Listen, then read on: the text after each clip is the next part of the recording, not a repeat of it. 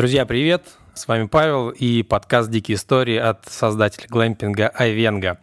Сегодня в гостях у меня э, мой друг, э, с которым мы познакомились в необычной ситуации. Мы вместе в одно время увлеклись авиацией, малой авиацией и встретились в за партой, когда начали, собственно, изучать это дело. Основатель компании iWay Дима Салихов. Дим, привет. Привет, привет, Паш. Спасибо, что принял приглашение. Хотел э, поболтать с тобой о путешествиях, о Айвей, о Алтае, о вдохновлении и в целом о жизни.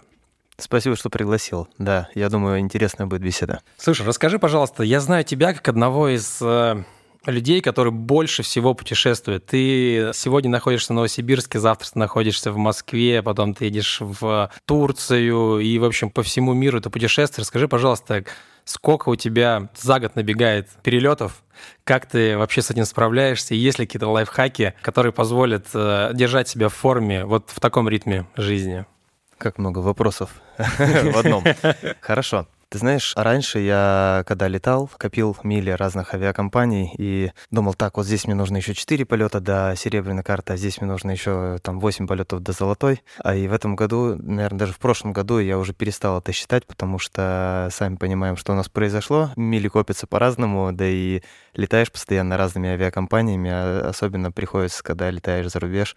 Российские авиакомпании не летают, поэтому где-то зарегистрировался, где-то нет, да и в принципе, ну и к черту все просто летаешь, а полеты они как-то не считаются. Но все равно был такой мотиватор, да, накопить побольше миль. Мне кажется, это вот эта вот психологическая уловка маркетинга авиакомпаний. Да. Как тебе удается справляться вот с таким ритмом перелетов? Чувствуются ли часовые пояса, или ты в целом уже привык к этому? Ты знаешь, спорт, оказывается, очень хорошо восстанавливает, несмотря на то, что вроде бы кажется, что спорт потребляет энергию. И после перелета, когда ты прилетел в какой-то город или в какую-то страну, тебе нужно восстановиться. Я одеваю кроссовки и побежал. Активно бегом я увлекаюсь уже больше двух лет, и это действительно меня восстанавливает.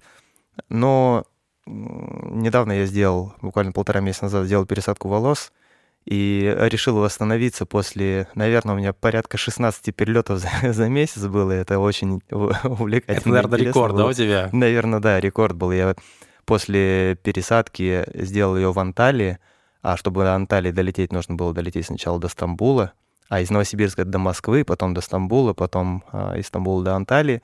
Там провел неделю — Потом обратно через Стамбул поехал в Индию. Из Индии мы поехали в горы. Там 12,5 часов на автобусе. Через три дня я возвращался обратно через Дели, через Ташкент, через границу с Казахстаном. Вот это насмотренность. Переходил границу с Казахстаном. Вот тут я могу очень много лайфхаков рассказать. Вот, уехал. Очень много перелетов был. И после этого я вернулся, приехал в Петербург и решил побегать. Пробежал 13 километров, несмотря на то, что до этого десяточку пробежал в Москве, буквально три дня до этого. И тут меня, видимо, организм сказал, парень, э, посиди-ка. И у меня на следующий день была жуткая температура, а, заболело горло, и вот через день как будто все рукой сняло. То есть понял, что, наверное, мне не стоит сейчас делать больших нагрузок, Хотя всегда, вот последние два года после перелета я одеваю кроссовки, бегаю и таким образом восстанавливаюсь. Круто. А это, скажи, пожалуйста, это трейл, это марафон, это просто пробежки для здоровья.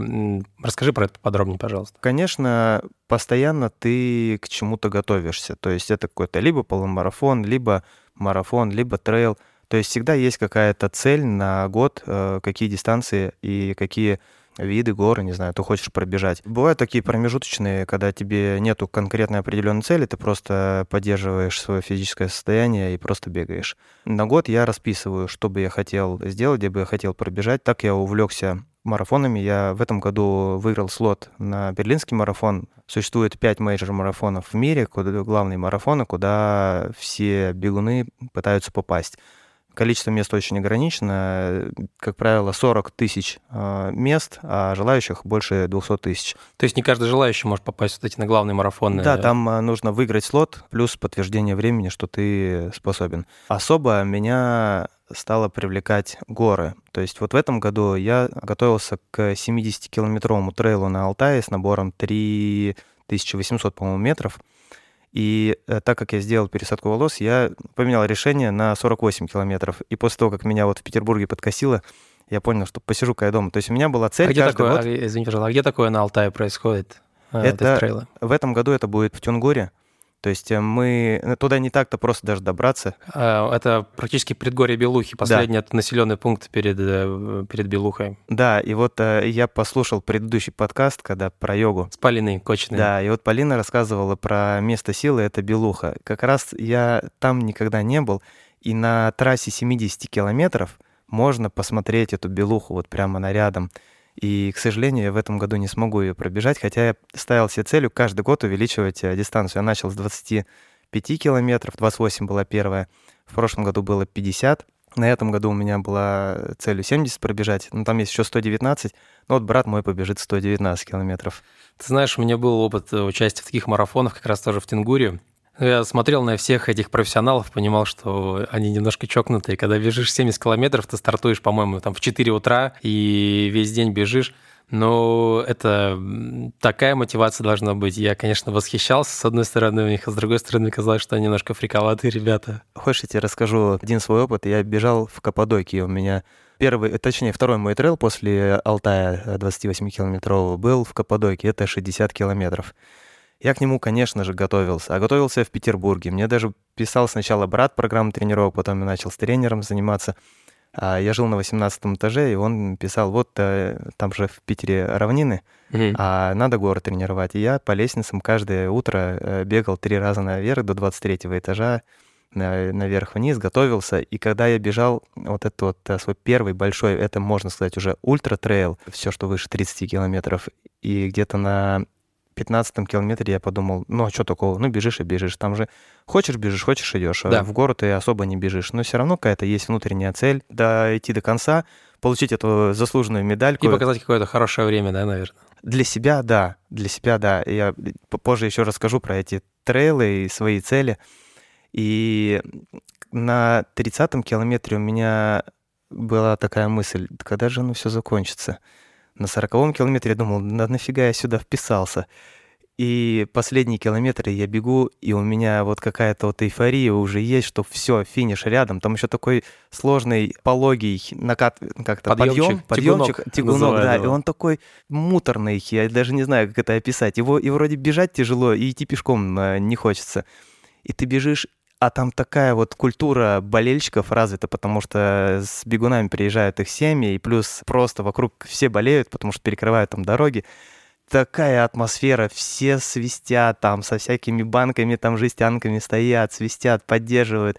И ты бежишь, и у тебя просто невероятная эйфория просто в глазах. И когда мне одели медальку э, на финише, я делал там э, старяшку для, для инсты, я говорил, «Н- нереальное состояние, что хочется плакать, и я действительно заплакал.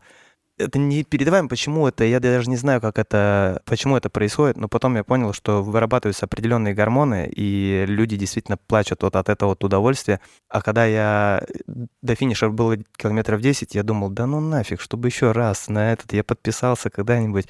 И мне потом брат позвонил, поздравил, говорит, ну ничего, сейчас денек отдохнешь, а потом назад будешь возвращаться, будешь уже серфить в интернете и искать. Как раз, наверное, таким образом влюбляются в трейлы в длинные дистанции. Да, От вот э, ощущения к сожалению, э, к сожалению, слушатели сейчас э, не видят, наверное, мои глаза. а они- Я вижу, что они блестят от тебя, да. У меня тоже был опыт бега на длинной дистанции. Это был марафон тоже в Санкт-Петербурге «Белые ночи». Как раз вот о, о культуре болельщиков. Там тоже это было настолько ярко, весь город поддерживал. Примерно схожие впечатления у меня были, но после этого я не решился больше на такие большие дистанции бегать, Ну, потому к этому что... готовиться нужно. Это, Да, к это этому правда. нужно готовиться. Я к Петербургу, к белым началам готовился в прошлом году. Пробежал э, рекорд за 3 часа 21 минуту. А после этого я, опять же, готовился к трейлу на Алтае на 50 километров. Прибежал 44-м, что-то из 200, там что-то такое.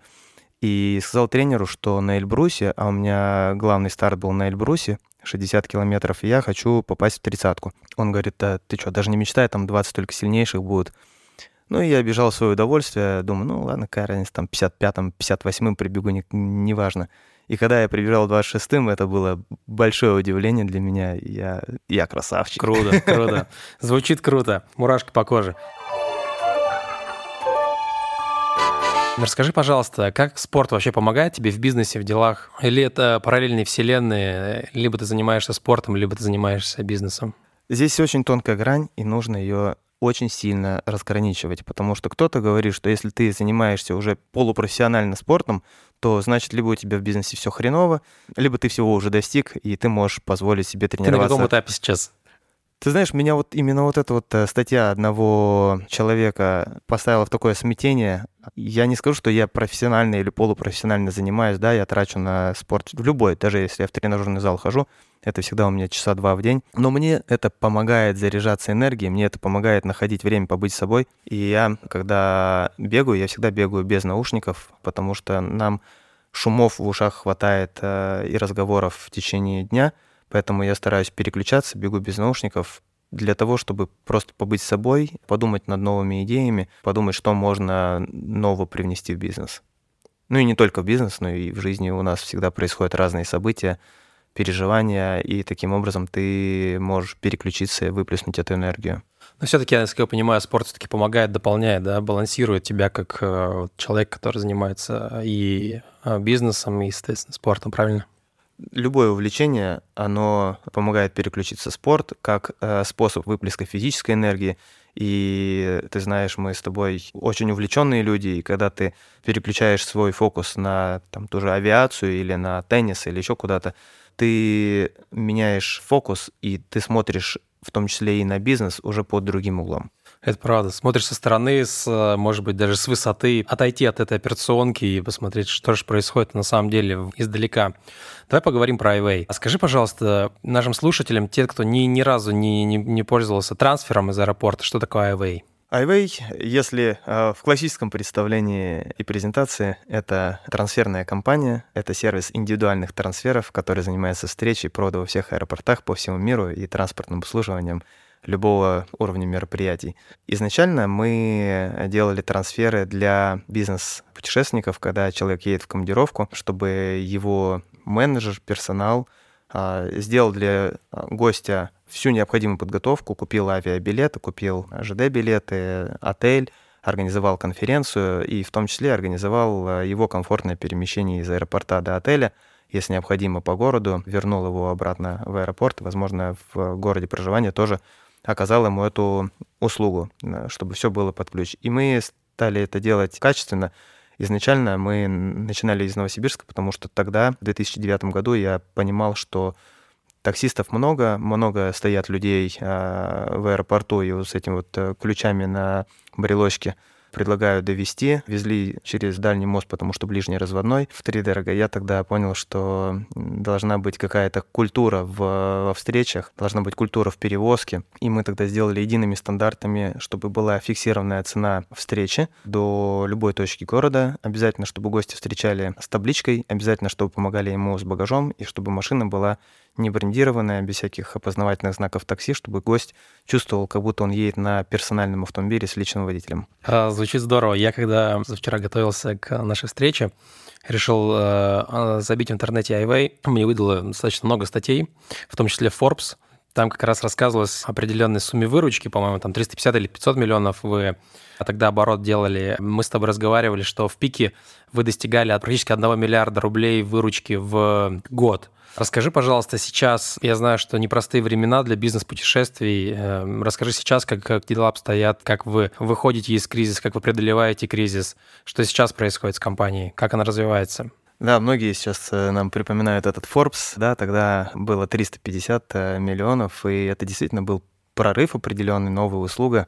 В пике было э, миллиард 280 и в этом году мы побьем этот рекорд, конечно. Кризис дал о себе знать, кризис очень сильно все перевернул. Сначала была, была пандемия, потом СВО. Как раз-таки кризис, это вот эти вот события, которые начали происходить э, в 2020-2021 году, они заставили пересмотреть э, отношение к бизнесу, отношение к деньгам, к своим деньгам, потому что мы же собственники с Дмитрием, и ты своими деньгами инвестируешь в развитие этого бизнеса и принимаешь решения очень оперативно, чтобы бизнес развивался. А как развиваться, когда все вокруг упало. Упало количество путешествий, упало количество перелетов. У нас бывали дни, когда в день было порядка 30-40 заказов. В то время, когда до кризиса мы делали порядка двух, двух с половиной, трех тысяч поездок в день. Получается, в сто раз уменьшились? Ну, да, да. Ого.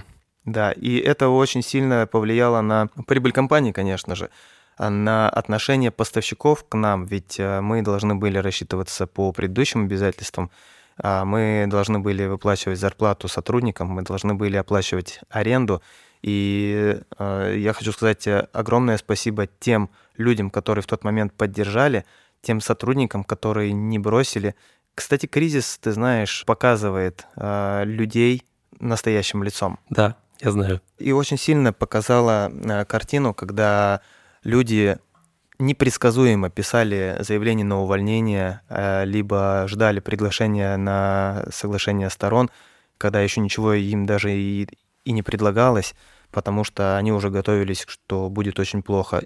И люди начинали паниковать, мы это видели. Мы проводили беседу и с сотрудниками, и с поставщиками, и с заказчиками. Для поставщиков было важно, чтобы мы с ними рассчитались. Да, кого-то мы ставили на стоп по оплатам, кто-то пытался подавать в суд. Но я могу сказать, что те, кто поддержали тогда, те, кто вошли в ситуацию, ну, хорошо, я сейчас с тобой рассчитаюсь, а, за, а дальше-то что будет, что ты будешь дальше делать? Те, кто понимали, что сегодня они потерпят, а завтра мы им дадим больше, сейчас они действительно работают и получают больше. Я очень благодарен э, Максиму Сидоркину, это основатель НГС. Он э, сейчас продал большую часть своей компании, и офис, который мы арендуем, мы арендуем у него. Он пошел нам на такую встречу, что мы не платили просто три месяца, мы не платили. Он говорит, ребят, ну а что, кого я сейчас посажу сюда? Конечно, я могу, но если вы мне обещаете, что вы дальше будете сидеть, я готов вот три месяца, чтобы вы не платили. И за это я ему очень благодарен. И в этом году я действительно думаю, что мы сделаем, даже перебьем прибыль 2019 года, когда был пик нашего роста. И даже не прибыль, точнее, выручку это ладно, прибыль. прибыль круто, перебьем. круто. Держу за вас кулаки. Давай поговорим про друзей в бизнесе. Я знаю, твой партнер, вы изначально были с ним друзьями. Насколько вот этот долгий путь совместного бизнеса закрепил вашу дружбу? Были ли какие-то кризисные моменты? Как вы здесь тоже преодолевали? Потому что у меня тоже был опыт работы с э, друзьями, не всегда он был э, положительным. Хочу услышать твое мнение. Расскажи, пожалуйста, про это. Да, это действительно. Мы с Димой Сарайкиным дружим с пяти лет. Мы жили в одном подъезде. Я на седьмом этаже, он на четвертом. И все до сих пор удивляются, как э, мы до сих пор делаем бизнес вместе. Столько лет уже прошло. Нам по 38. А, то есть, получается, уже 33 года вместе. вместе, да. И... Скоро золотая свадьба. да. Бизнес золотая свадьба, можно так сказать. Да, но мы до сих пор с ним дружим, поддерживаем с ним э, теплые, хорошие отношения. Мы вместе придумываем идеи. Мы с ним абсолютно разные люди. И, наверное, это способствует тому, чтобы мы в противоречии находили золотую середину. Тогда, когда несет меня, он э, останавливает, либо наоборот, в огне мы вместе, а давай сейчас это сделаем. И, и действительно получается классная идея. Мы проводили различные стратегические сессии, собирали сотрудников, руководителей точнее, э, и разрабатываем различные идеи, подводим итоги предыдущих стратегических сессий, предыдущих лет и ставим определенные планы. Но вот Дима как-то сказал, что лучшая стратегическая сессия это когда э, мы вдвоем сели, пообщались и поехали дальше. И вот а, мы собрали в прошлом году руководителей а, в Москве, пообщались с ними. Потом он поехал помогать мне релацировать меня в Алмату. Я жил в тот момент в Москве и мне нужно было как-то на машине доехать до Алматы. Отправил уже часть вещей транспортной компании туда, и мы с ним поехали вдвоем, только пересекли э, границу. И в октябре, когда завтракали, он говорит, слушай, а нафиг в Москву? Может, поехали в Новосибирск, там куча разных э, есть мыслей, идей, посидим, подумаем. И я такой, да ну, ну ты что, ну я же уже принял решение. И пока ехали из Октября, он все-таки переубедил меня. Мы поехали в Новосибирск. это, если посмотреть на карту, это мы просто два крюка таких сделали. Но многие уже этому не удивляются. И пока мы ехали в Новосибирск, у нас было столько идей к обсуждению, которые мы сейчас реализуем, и это была, наверное, лучшая стратегическая сессия за все время. Мы действительно сейчас делаем те вещи, которые обсуждали в машине. Просто, представляешь, мы даже едем и шутим, что мы даже с девушками таких романтических путешествий не делали. Просто неделю в одной машине. А скажи, пожалуйста, изначально у вас э, были э, знаешь, есть два варианта. С друзьями надо четко изначально все прописать. Я слышал это э, во многих интервью Михаила Фридмана, который говорил, что да, мы друзья, но мы все четко прописываем, обязательства, кто за что отвечает, прям все четко на бумаге. Есть э, другой подход, когда говорят, ну мы же друзья, мы, мы друг друга и так знаем с детства, и не будем ничего прописывать, и э, мы друг другу доверяем. Вот у вас к какому вы склоняетесь вообще изначально? Сейчас были какие-то там договоренности, кто чем занимается? Или это так органически выросло и сейчас вот а, свои плоды дает? Скорее второе. Скорее а, у нас нету таких вот четких регламентов и инструкций. Я даже не знаю, это к счастью или к сожалению. У нас пока что все на основе вот этих вот устных договоренностей. И, может быть, конечно, и стоит это все прописать. Наверное, мы к этому идем и придем когда-то но пока у нас вот э, есть какие-то понятийные принципы, и согласно их мы движемся. Здорово. Скажи, пожалуйста, про корпоративную культуру. Когда мы учились авиации, когда мы получали лицензию, мы часто бывали у вас в офисе, и там точно было понятно, что с большим удовольствием сотрудники э, выполняют свои задачи, все в хорошем приподнятом настроении, все доброжелательные. Хотел узнать у вас про найм сотрудников, про какую-то корпоративную культуру, если она у вас есть.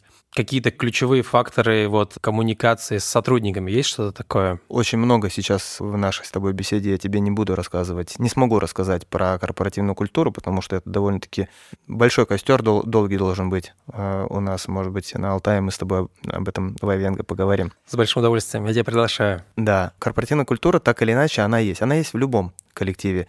А мы э, видим ее там, своими глазами собственников изначально, которую потом перекладываем на руководителей подразделений, которые проповедуют ее уже среди своих коллег, своих сотрудников. И, к сожалению, когда компания растет, контролировать развитие и поддержание вот этой вот корпоративной культуры становится сложно.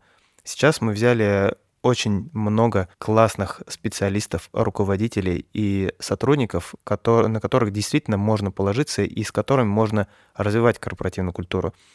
Ее нет необходимости развивать только силами руководителей, потому что любой сотрудник является носителем этой культуры, и любой сотрудник в отделе может э, ее развивать независимо от руководителей или собственников – он может привносить какие-то идеи и предлагать что-то улучшить. Или, например, сотрудники говорят, а пойдемте сегодня в боулинг. Это культура? По сути, да, культура. Я уверен, что да. Возможность предлагать, возможность обсуждать, высказывать свое мнение, мне кажется, это определенно, потому что я знаю, что во многих компаниях все, ну, многие боятся делать. Ходить в тапочках в офисе или в костюме тройки – это тоже определенная культура, да? Или это регламент поведения?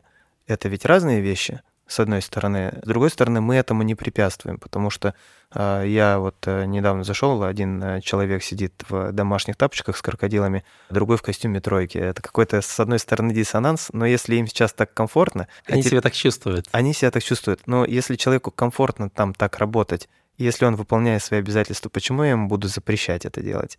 Я думаю, что нет необходимости запрещать. Скажи, пожалуйста, тогда про ту же тему, но немножко по-другому. В найме сотрудников есть ли какие-то стоп-факторы, главные там 2-3 стоп-фактора, которые не позволят попасть в Вайвей сотрудникам? Ты знаешь, мне наверное, стыдно, но я давно уже не нанимал сотрудников и не могу сказать э, быстро тебе оперативно ответить про стоп-факторы. Но если человек ничем не увлечен, если я его лично собеседую, и он ничем не увлечен, это как раз-таки и будет стоп-фактором. Спасибо.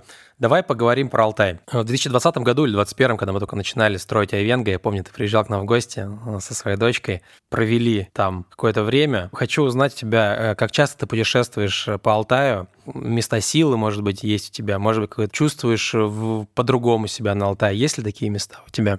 Ты знаешь, Алтай — это удивительное место, когда у тебя есть определенные запросы на изменение себя или на получение какого-то драйва или эмоций или переключения, он всегда реагирует порой неожиданно для тебя. Я про одну из этих историй расскажу. Я не выделял каких-то конкретных мест силы. Э, я уверен, что, вот как я говорил, Полина рассказывала, Белуха — это наверняка одно из тех мест, где ты можешь по-другому посмотреть на себя, на свои увлечения. В свое время еще сам Рерих там искал Шамбалу в предгорьях Белухи. И Гитлер тоже. Э, почитай книгу Анна Нерби. Анна Нерби, да. Анна Нерби. Анна Нерби. Да, это место силы. Он искал место силы. И таких пять в мире. И Алтай является одним из тех мест, которые привлекали и Гитлера в том числе. Так вот, э, я был на Алтае уже практически у границы с Монголией на водопаде Учар. До этого водопада нужно идти 10 километров пешком от базы. На базе внизу там пред, предгорье, э, там можно поставить палатку или очень недорого, э, тогда это был 14 по-моему, год или 13 мы за 500 рублей снимали домик на троих – и я, я сделал тогда подарок своему другу из Петербурга, привез его на Алтай, он был несказанно рад. Это была первая его поездка в горы, мы тогда ездили с моей, тогда еще девушкой, потом женой, с Алисой. А, мы ездили, это было очень крутое путешествие. И э, весь смысл вот этой поездки заключается в том, чтобы, первое, добраться туда, а это 600 э, или 700 километров по не очень хорошим дорогам. Из Новосибирска. Из Новосибирска. А, мы доехали до моего папы, там взяли у него... Он тебе на Алтае живет? X-Trail, он живет Семеновод, это перед Алтаем, после Бийска. Ну, вот тоже mm-hmm. когда выезжаешь из Алтая, там есть поселок Семеновод, там он живет. Там до Сросток, по-моему, 100 километров.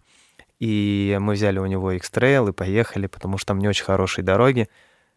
И остановившись там, а, на базе, мы на следующий день пошли сначала на 3 километра, там небольшой водопадик, не знаю все названия, это была у нас разминочка. А через день мы уже пошли до водопада Учар. 10 километров туда. Мы взяли с собой рюкзаки, доширак, горелку. Там на Кайф. камне это все разогрели, поели. На нас со слюнками смотрели. У меня сейчас слюнки потекли. Вот. А мой брат э, был там, наверное, три или четыре раза. И потом Мундейл просто ходить, он начал там уже бегать. И когда люди смотрели, мне говорят, сумасшедший. И вот я считаю, что это такое крутое место, куда бы я с удовольствием еще раз э, вернулся и прошелся бы еще раз по этому маршруту. Хотя я понимаю, что на Алтае очень много мест, куда стоит походить, куда можно идти походом. Я ни разу не ходил в походы, ну, вот, помимо вот этого вот на Алтае, и я уверен, что я найду время, для того, чтобы походить. Но вот в этом году, я уже рассказывал, а, я должен был бежать 70 километров, но я поеду туда в любом случае, потому Тюнгур. что... Тюнгур. да. Потому что бежит мой брат, а мы, у нас уже такая есть традиция, мы ездим с папой, с детьми, мы в этом году поедем. И я буду проводить время с детьми, папой, а брат мой побежит. Сколько он бежит? В этом году 119 километров он бежит. Паша сейчас закрыл глаза и прослезился. Сколько по времени? Сутки бежать? Сколько? Нет, я думаю, что он пробежит это за... Я не знаю, там больше ста, когда бегаю, там, по-моему, 16-18 часов. А я на Эльбрусе, Эльбрус 60 километров, общим набором 4800, по-моему, было, пробежал за 12 часов. Сколько ты готовишься? Сколько вот надо готовиться, чтобы пробежать Эльбрус? Ну, я готовился где-то плотно, очень плотно готовился 4 месяца. Ну, несмотря на то, что у меня до этого была подготовка, да. я же готовился к марафону, ну, да, я понимаю. который в июне был. Потом я пробежал Алтай. Это тоже своего рода э, тренировка была, потому что тренер дал установку не бежать в полную силу. А 4 месяца из чего они состоят? Ну, допустим, возьмем неделю или день. Ты каждый день бегаешь, либо там восстанавливаешься какое-то количество времени? Это 5 тренировок в неделю. Это различные нагрузки, там, интервальная тренировка или тренировка на кардио. Если это выходной день, то это обязательно длительная тренировка там, в районе там, 25-30 километров. Сколько по времени длится каждый день тренировка? И есть кросс-походы. Еще кросс-походы — это интересная, кстати, тренировка. Ее могут э, использовать любой человек, ты определенное время бежишь, определенное время идешь. Таким образом, ты не устаешь и можешь пройти очень большое расстояние. Но вот у меня э, кросс-походы были, например, 8 минут я э, бегу, 2 минуты иду, или 9 минут бегу, 1 минуту иду. А для людей, которые не так часто тренируются, можно 3 минуты бежать, 1 минуту идти, например. И это позволяет тебе восстанавливаться, ты берешь с собой там э, какие-то батончики, бананчики, да. А, и воду обязательно. И все, это тренирует выносливость очень сильно. Сколько по времени вот каждый день тренировка длится? Когда плотно готовлюсь, где-то 2 часа, 2-2,5 часа. Можно уложиться и до 2 часов, в зависимости от э, задач тренера. А если это выходной культ-поход... Культ-поход... Вспомнил военное прошлое. Кросс-поход. Да, то это э, порядка, может быть, трех-четырех часов. Вот в Москве клеща схватил да? В Лосином парке, да. Mm. Ну да, звучит, звучит тяжело. Э, у меня немножко, мне кажется, ноги уже свинцом налились из-за того, что я представил 119 километров да. по Тенгуру с перепадом высот, с э, не самой легкой трассой в плане покрытия. Эти камни, вода, песок, грязь, глина. Ну давай так. Да, там есть такие переходы в брод, но давай так, смотри, если у тебя есть хоть какая-то подготовка, и у тебя нет цели занять какое-то место, за сутки, в принципе, ты справишься, а, если есть какая-то подготовка. Если тебе даже в течение там двух-трех месяцев к этому плотно подготовиться, ну как, не так, как я сейчас рассказывал, то ты даже пешком пройдешь, но зато ты за это время увидишь такие виды, это останется у тебя в памяти на всю жизнь. Ты увидишь такие виды, по которым большая часть людей никогда в жизни там не была и не будет. Здесь я с тобой согласен. У меня был опыт подъема на пик Белухи. Тоже это было для меня совершенно сумасшедшее вообще испытание. Я не знал, что будет настолько сложно. Это 4А или 4Б категория с элементами альпинизма, скалолазания. И вот мы тоже штурмовали вершину примерно 24 часа, спускались и поднимались. И я, конечно, все моменты знакомства своего организма, со своим организмом пережил. Вот там усталости, депрессии, принятие, отрицание и так далее. Да, это я с тобой согласен, что к любому можно подготовиться. Акклиматизацию проходил, да? Э, в том числе, да, мы поднимались целую там пять дней, по-моему, мы поднимались по как раз вот предгорьям Белухи, Акемское озеро, Акемский ледник, вот все остальное. Но для меня это было, наверное, самое тяжелое физическое испытание, эмоциональное, наверное, э, в жизни. И я понял, что подготовка, она в разы важнее, чем, чем само восхождение. И э, подготовка эмоциональная в том числе. И вот когда ты сказал про то, что, видимо, не в этом году я Тенгур пробегу, и мне кажется, это тоже в этом есть какая-то осознание и, и принятие, что да, в этом году не получилось ничего страшного. Значит, не время. Как сказал один товарищ, стартов много, а здоровье одно. Да. Ты знаешь, недавно я посмотрел сериал «Перевал Дятлова». Если ты не смотрел, и слушатели не смотрели, я очень рекомендую посмотреть. Сериал про дружбу, про верность, про силу духа. И я считаю, что детям его нужно обязательно показывать. Когда я его смотрел, я думал сначала, ну что такого перевал? Ну вот э, пошли и пошли. А тогда не было такой подготовки, как сейчас. Сейчас довольно-таки быстро можно подготовиться к любой высоте, потому что очень много есть техник, технологий, питания, которое и снаряжение очень комфортного. А вы же знаете, как раньше ходили, а какая была одежда. Как... Я помню эти деревянные лыжи, когда ты идешь э, на, на физкультуру в, в школе начальной. Да. Такие, вот. наверное, и на перевале были. У них и еще жестче были, потому что глубокий снег, а лыжи должны быть э, более широкие, и они готовились. И дело в том, я вот смотрел потом фильм о фильме, и они рассказывают о том, что для детей войны вот эти вот походы, они были как для нас сейчас поездка за границу. И э, люди к этому готовились, они таким образом переключались, они таким образом э, отдыхали.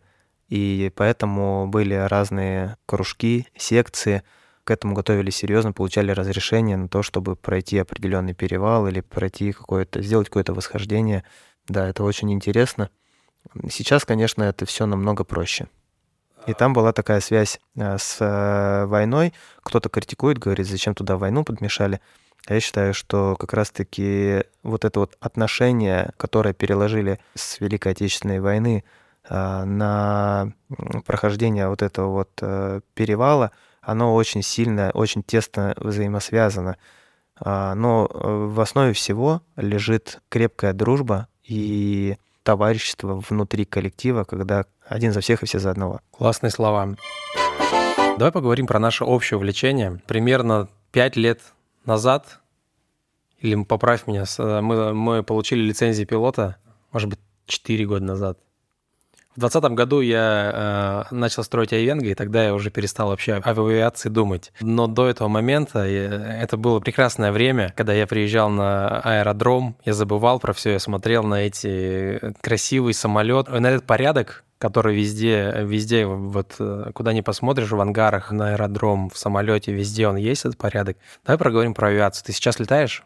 Нет, к сожалению, сейчас э, я уже больше года не летаю. Последний, крайний раз, как говорят да, в авиации, да. я летал в Петербурге в прошлом году. Это было очень круто но я тогда почувствовал разницу обучения у нас в Новосибирске и отношения пилотов там. Расскажи, на каких самолетах ты летал? А, я не так много летал самостоятельно. Ну, в том числе, да. Самостоятельно я летал не так много. Это аэропрак, на котором мы с тобой вместе учились. И... А-22. А, да. А-22. Я называю его желтый картинг. Вот да, по управлению он напоминает, мне кажется, такой обычный картинг. Хотя у него же Ротекс даже стоит тот же самый, да. который на картингах. Безумно маневренный, мне кажется, такой легкий. Если ты помнишь, когда мы отключали двигатель на моменте обучения, mm кажется, он мог планировать, там, не знаю, Минут пять точно. Ну, да. Я, я уже все забыл. Окей, аэрофракт, что еще? А, на Цесне летал и на Пайпере. На Пайпере у меня допуска нету. А, ну, вот Цесна самый популярный самолет. 172, да? 172, да. И как тебе, как отличие э, аэропракта от 172? Ну, это как э, ты правильно сказал, картинг и Волга. Сто процентов. У меня тоже такие же впечатления, когда я начал управлять Цесной. Именно Волга, она такая э, спокойная, неповоротливая, немного качающаяся по волнам, такая вот, как будто на заднем сиденье Волги находишься. Ну да, это тот уже, им нужно управлять. Но говорю, у меня не такой большой опыт в авиации, я не могу тут э, как э, гуру пилотов сидеть и рассказывать про разницу. Изначально, конечно, у меня было желание вообще научиться на вертолете в детстве, в да? детстве летать, да. У меня, если говорить про то, как я к этому пришел, у меня... Как ты к этому пришел? У меня была дача в трех километрах от аэродрома Мачище. И я всегда смотрел на эти самолетики желтые, которые там летают э, с восхищением. Я видел парашютистов постоянно и убегал под разными предлогами э, с дачи от бабушки и бегал три километра на этот э, аэродром, просился, чтобы меня покатали, меня поперекатали на всех, наверное, там самолетах, которые да ты что, есть. Да, то есть не первый, раз, не первый раз, когда мы приехали в Мачище, это был не первый, да, раз. Значит. Да, я даже, когда мы приехали, я узнавал тех людей, уже таких взросленьких-взросленьких, когда они были более молодыми, когда мне было там 7-10 лет, да, и я всегда, когда проезжал, потом мимо смотрел на эти самолеты, думал, когда-нибудь я стану пилотом. Вот, и в один момент э, мне позвонил инструктор, тесно связанный по нашей родственной линии, и говорит, освободилось одно место э, обучения. Я жил тогда в Москве, приезжай. И я плюнул на все, просто переехал обратно в Новосибирск и пошел на курсы, где мы с тобой познакомились да, в первый там день. Мы, там мы познакомились, да. Слушай, ну, может быть, тоже подсознательно твой выбор компании это тоже связан с самолетами, стран так или иначе, но тем не менее, самолеты, трансфер, может быть, это тоже как-то связано с тем аэропортом Мачищи, который ты бегал? Аэродромом, прошу прощения. Я сейчас задумываюсь, что да, это связано. Тут можно много вещей связать. Когда мы были маленькие, играли в машинки, и у нас в одной комнате был аэропорт, мы там подъезжали к аэропорту и на машинках встречали людей, отвозили их в отель э, в другой комнате, который находился. Вот. Потом можно связать, что у меня папа, начальник службы техники и вооружения, был э, в Сибирском военном округе. И... У тебя семья военных? Да, да, и он э, всю жизнь был в транспорте. Все как-то вот здесь, вот возле транспорта и крутится. Очень интересно. Помимо того, что компания связана с авиацией и с трансфером, она и IT в том числе. Расскажи, пожалуйста, как строить IT-проект сейчас из России, из Новосибирска в частности? Никогда не думал, что меня будут называть айтишником, но последнее время приходится. Э, я э, не буду раскладывать по полочкам, как строить IT-компанию. Я могу сказать, что действительно сейчас э, это в связи с последними событиями очень тяжело рассчитываться с зарубежными партнерами. Но если говорить про IT-компанию, у нас очень много разработок различных, как мобильное приложение, как сайт, а, но многие люди со стороны думают, а зачем вам столько разработчиков? У нас больше 30 человек и которые сидят не только в Новосибирске. Если говорить про сайт и мобильное приложение, это только вершина айсберга. Внутри ведь очень много интеграций с разными компаниями. У нас это бизнес-тревел-агентство, у нас это туристические операторы, это зарубежные партнеры, а, зарубежные IT-компании. С ними постоянно должна быть техническая поддержка, с ними происходят различные интеграции, и это все нужно поддерживать. Давай как раз поговорим про ваших бизнес-партнеров, travel-агентства.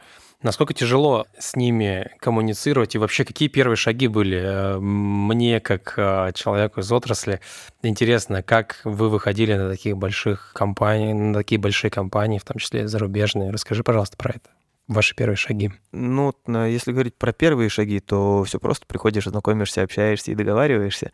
Вот, но вот это вот, в кавычках, все просто, как раз-таки нужно найти тех людей, с которыми нужно договариваться. Насколько я понимаю, ты как раз э, за это отвечаешь в том числе. Ну, в большей степени, да. Большинство, наверное, контрактов с компаниями были заключены мной, но вот S7, одна из компаний, которой мы очень гордимся, которую видно на рынке, была приведена коллегой, которая э, потом работала в международном отделе, международном развитии и, с одной стороны, кажется, что не так-то сложно. Приходишь, э, договариваешься и подписываешь договор, но нужно тебе обладать определенными э, навыками, определенной экспертизой, технической экспертизой, возможностями и экспертным опытом для того, чтобы большая компания могла доверить тебе своих дорогих клиентов. Должен быть очень высокий рейтинг качества мы не смотрим на вот эти вот ISO, которые, мне кажется, сейчас можно купить, а мы руководствуемся своей собственной оценкой, и у нас сейчас э, оценка качества 4,93. Это из 5. Вот. Это довольно-таки высокая оценка, которую ставят э, люди, которые путешествуют, которые ездят с нашими водителями, они оценивают поездки в мобильном приложении, они оценивают поездки какими-то комментариями, а в том числе и звонками. Это все аккумулируется в одной базе, это все считается, и мы настроили так, что мы не можем кого-то обмануть и подкрутить эту оценку. Любой человек может посмотреть у нас, ну, как любой, у нас в офисе висит монитор, мы не можем повлиять на него, на то, чтобы подкрутить эту оценку. И поэтому э, есть разные градации, как мы работаем. Я не буду вдаваться в технические подробности, как мы выстраиваем отношения с э, водителями и поставщиками. Эта оценка, про которую я говорю, она очень важна. Когда ты возишь порядка двух-трех тысяч человек в день по всему миру, чтобы достигнуть этой оценки, это должно быть очень-очень много оценок на пятерку, так скажем.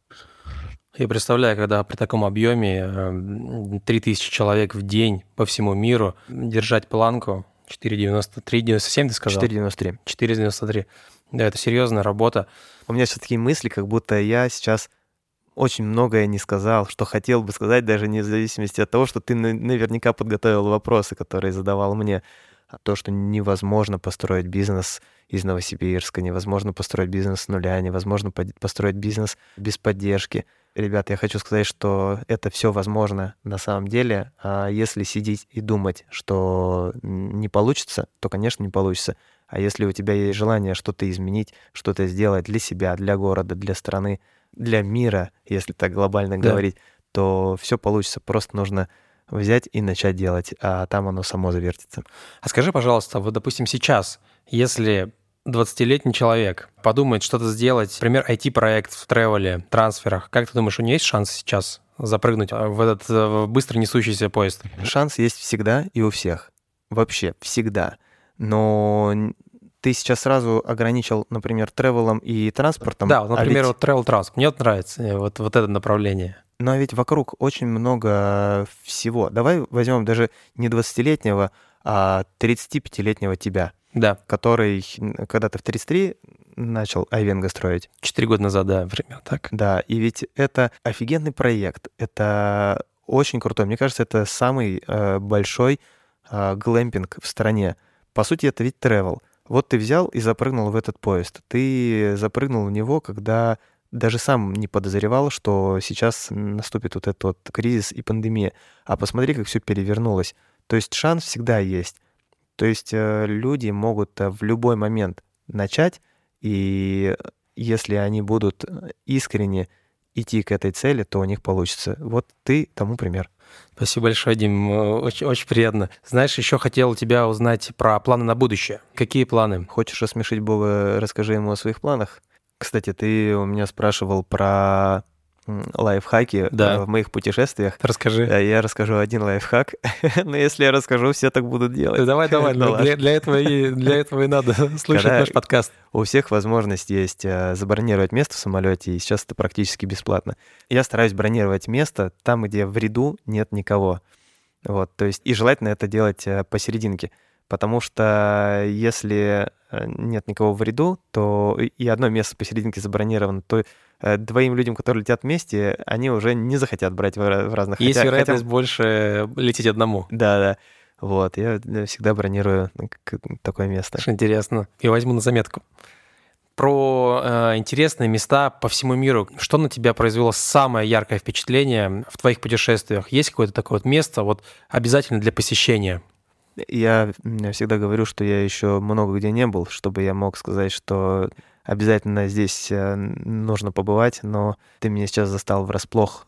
В мире каждое место, оно по-своему уникально, и любое место стоит посетить. Это как книга, это как тренинг. Э, я не сторонник посещения каждую неделю тренингов, но в каждом из них можно найти для себя 5, минимум 5% полезной информации. Так и в любом месте ты э, что-то находишь для себя, что теряешь. Так вот а, у меня а, недавно в Касабланке в Марокко украли телефон. Я был в этом месте очень, очень интересно тем, что куда бы ты ни припарковался, там везде попросят у тебя э, заплатить за парковку. Даже если какой-то двор, еще что-то, везде просят, марокканцы просят, маленькие мальчики просят заплатить за парковку, что это их место, обязательно платить надо. Ну вот местная банда подрастает там, да. Везде интересно, везде интересные люди, интересные события. И даже когда ты что-то теряешь, ты делаешь для себя определенные уроки, выводы, и э, дальше ну, как ты э, рассказывала, что разные стадии есть а, негатива, отрицания, а потом принятия. Вот, ты проходишь через эти стадии и потом думаешь, ну, спасибо, что деньгами. Знаешь, еще есть стадия безразличия, которую я вообще увидел в себе, когда вот спускался 15 час с Белухи, вот все было. И даже стадия безразличия вообще на себя, на мир, на, на жизнь, на вселенную. Просто безразличие, на пустота. Но согласись, потом ведь ты наполнился теми эмоциями, э, теми видами, которые ты увидел. Ты поспал, побродил какое-то время, восстановился, и наверняка у тебя возникло желание идти дальше. Определенно, да. Я точно понял, что поход в Белуху у меня на всю жизнь, во мне, со мной, в сердце. Я точно сделал много выводов из себя, пережил их, в том числе пришло понимание того, что вообще наш организм, мы как люди абсолютно безграничны, и все преграды только у нас в голове. Абсолютно. Наше тело способно на такие вещи, которые мы даже и, и не знаем. Поэтому я тебе очень рекомендую а, съездить. Ты был на Эльбрусе? Я, я был на Прилебрусе, но я катался на лыжах. Только. Да, да, вот. И мы с тобой, наверное, в одном месте там были. Рекомендую Чигет, очень. там Чигет, есть такое, да, да Чигет. Чигет, да. Там водопады очень красивые. Летом, да? Ты про лето? Да, Или... да, да, про лето. Но там, мне кажется, красиво в любое время года, так же, как и на Алтае. Я считаю, что обязательно нужно подняться на Эльбрус. Это если ты поднялся на Белуху, то следующим пунктом подняться на Эльбрус, потом дальше. Скажи, пожалуйста, компания в путешествии для тебя важна? Ты любишь путешествовать один, либо с семьей, либо с разными друзьями путешествуете? Как таковой э, строго сформировавшейся компании, команды у меня нет.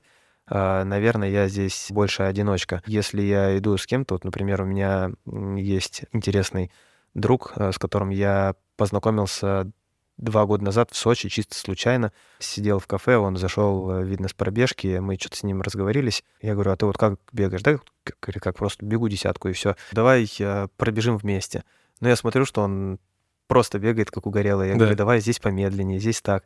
Спустя год он начал заниматься уже с моим тренером. А мы с ним в прошлом году были вместе с его семьей на Эльбрусе, но он не бегал, он просто приезжал и всегда, когда он э, в Москве или мы где-то с ним пересекаемся, у нас такая беговая встреча. Сначала побегаем, потренируемся, а потом уже договариваемся об обеде или еще как-то. Было очень интересно, ведь это тоже такое комьюнити, сообщество увлеченных людей. А, мы на первой пробежке бежим, я говорю, а ты Айвей знаешь? Он такой, да, я был у них поставщиком э, электрокаров в Сочи, говорит, они очень хороший объем нам давали. О, это там я, прикольно а у него компания самокаты, шеринг самокатов Light. И они, в отличие от э, вот этих вот э, Юрент, да. Вуш. Вуш. Хотя ребята из Вуш — это мои хорошие товарищи, ребята из Севена, в Севене mm-hmm. раньше работали. Он э, развивает эти самокаты по периферии городов. То есть там, где большие компании не заходят, а оказывается, там спрос на самокаты не меньше. Это как раз, наверное, как средство передвижения, а не так, как просто поездить, посмотреть, вот, понаслаждаться пятиминутной поездкой. Именно, да? именно, да. Там они используются как э, способ передвижения от своих микрорайонов до метро, до остановок. А у него уже, по-моему, больше 40 городов. А, Руслан Тарасов, небольшая реклама. Да-да, пожалуйста. А, компания Light. И у него очень хорошая идеология именно по развитию сети франчайзи. У кого у кого у него можно поучиться хорошей корпоративной культуре, потому что он выстраивает это среди увлеченных именно людей, людей, которым не безразличен бизнес, людям, которым не безразлично удовольствие людей и достижение целей. И я уверен, что у него очень большое будущее. Я желаю ему искренне успехов в развитии. Ты знаешь, если мы про самокаты, у меня тоже хорошие, добрые друзья есть. Эм, они из Москвы сейчас живут в Дубае. Они тоже развивают стартап э, с самокатами. Они предоставляют долгосрочную аренду курьерам, тем же Delivery Club, Яндексу и всем остальным.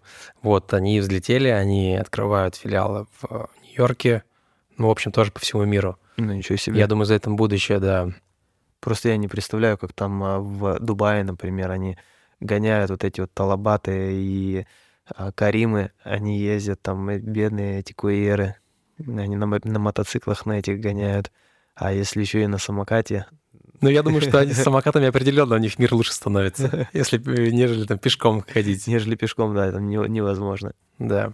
Дим, спасибо тебе большое за этот разговор. Спасибо, что согласился прийти. Было безумно интересно послушать. Лично меня очень мотивируют такие компании, как ты, которые в соседнем здании от нас находятся, у которых серьезный, в том числе международный успех, в том числе по выручке и по прибыли. Спасибо тебе большое, что принял участие. Я приглашаю тебя к нам в Айвенго. А за эти два года мы тоже не стояли на месте. Приезжай. Буду тебе рад. Спасибо тебе. Было круто. Спасибо. У нас такое рукопожатие здесь. Все.